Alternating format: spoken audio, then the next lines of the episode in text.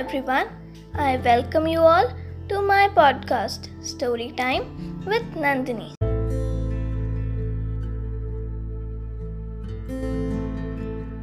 So, today I am here with a motivational story.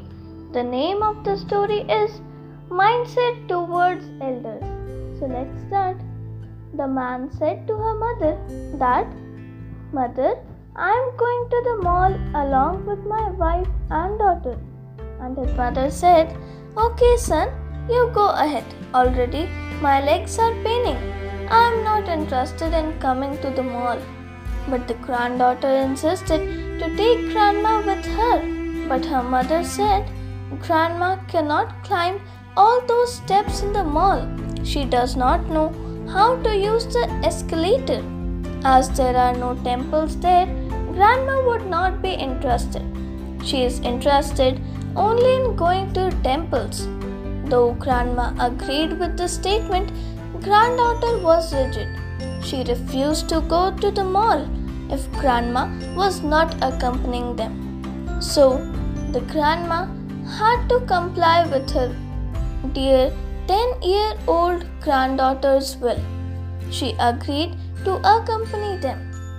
The granddaughter was very happy. Before her parents could get ready, the oldest and the youngest were ready. The youngster took her mother to the front room. She drew two parallel lines, a foot apart.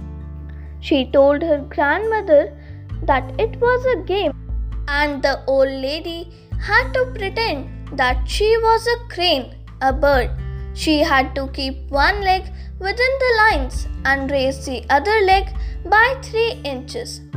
Grandma asked, What is this, my dear? This is the crane game, Grandma. I will show you how to play. Both of them played a few times, and before the father could bring out the car, Grandma became adapted to the game. After reaching to the mall, the father and mother were wondering how the elderly lady would manage to walk on the escalator. The granddaughter took her grandma near the escalator and asked her to play the crane game. Grandma raised her right foot and by playing the crane game, she used the escalator easily to reach the higher level. The son and the daughter in law were very amazed at this. Then grandma and granddaughter moved up and down several times on the escalator and had fun. Then they went to the theater to see a movie. As it was cold inside, the granddaughter took out a shawl from her bag and covered the old lady with a smile. She came prepared for this. After the movie, they went to the restaurant. When the son asked her mother for the dish to be ordered, his daughter took away the menu and thrust it in the hands of grandma. You know how to read. Go through the menu and order whatever you want. Grandma decided about the dishes to be eaten. After the meal, Grandma and the granddaughter played some video games. Before leaving for home, Grandma went to the washroom. Using that occasion, the father asked his daughter how she knew so much about his mother, which as a son he was not aware.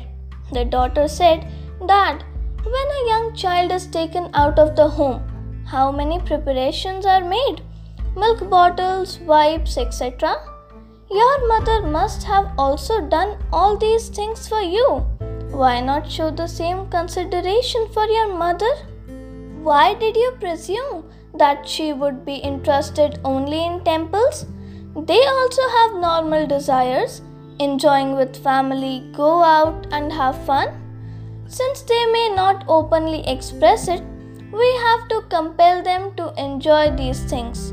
The father was speechless. However, he was happy that he had learned a lesson from his 10 year old daughter. So, lastly, I would like to say that we assume a lot of things about elderly parents which are not really true.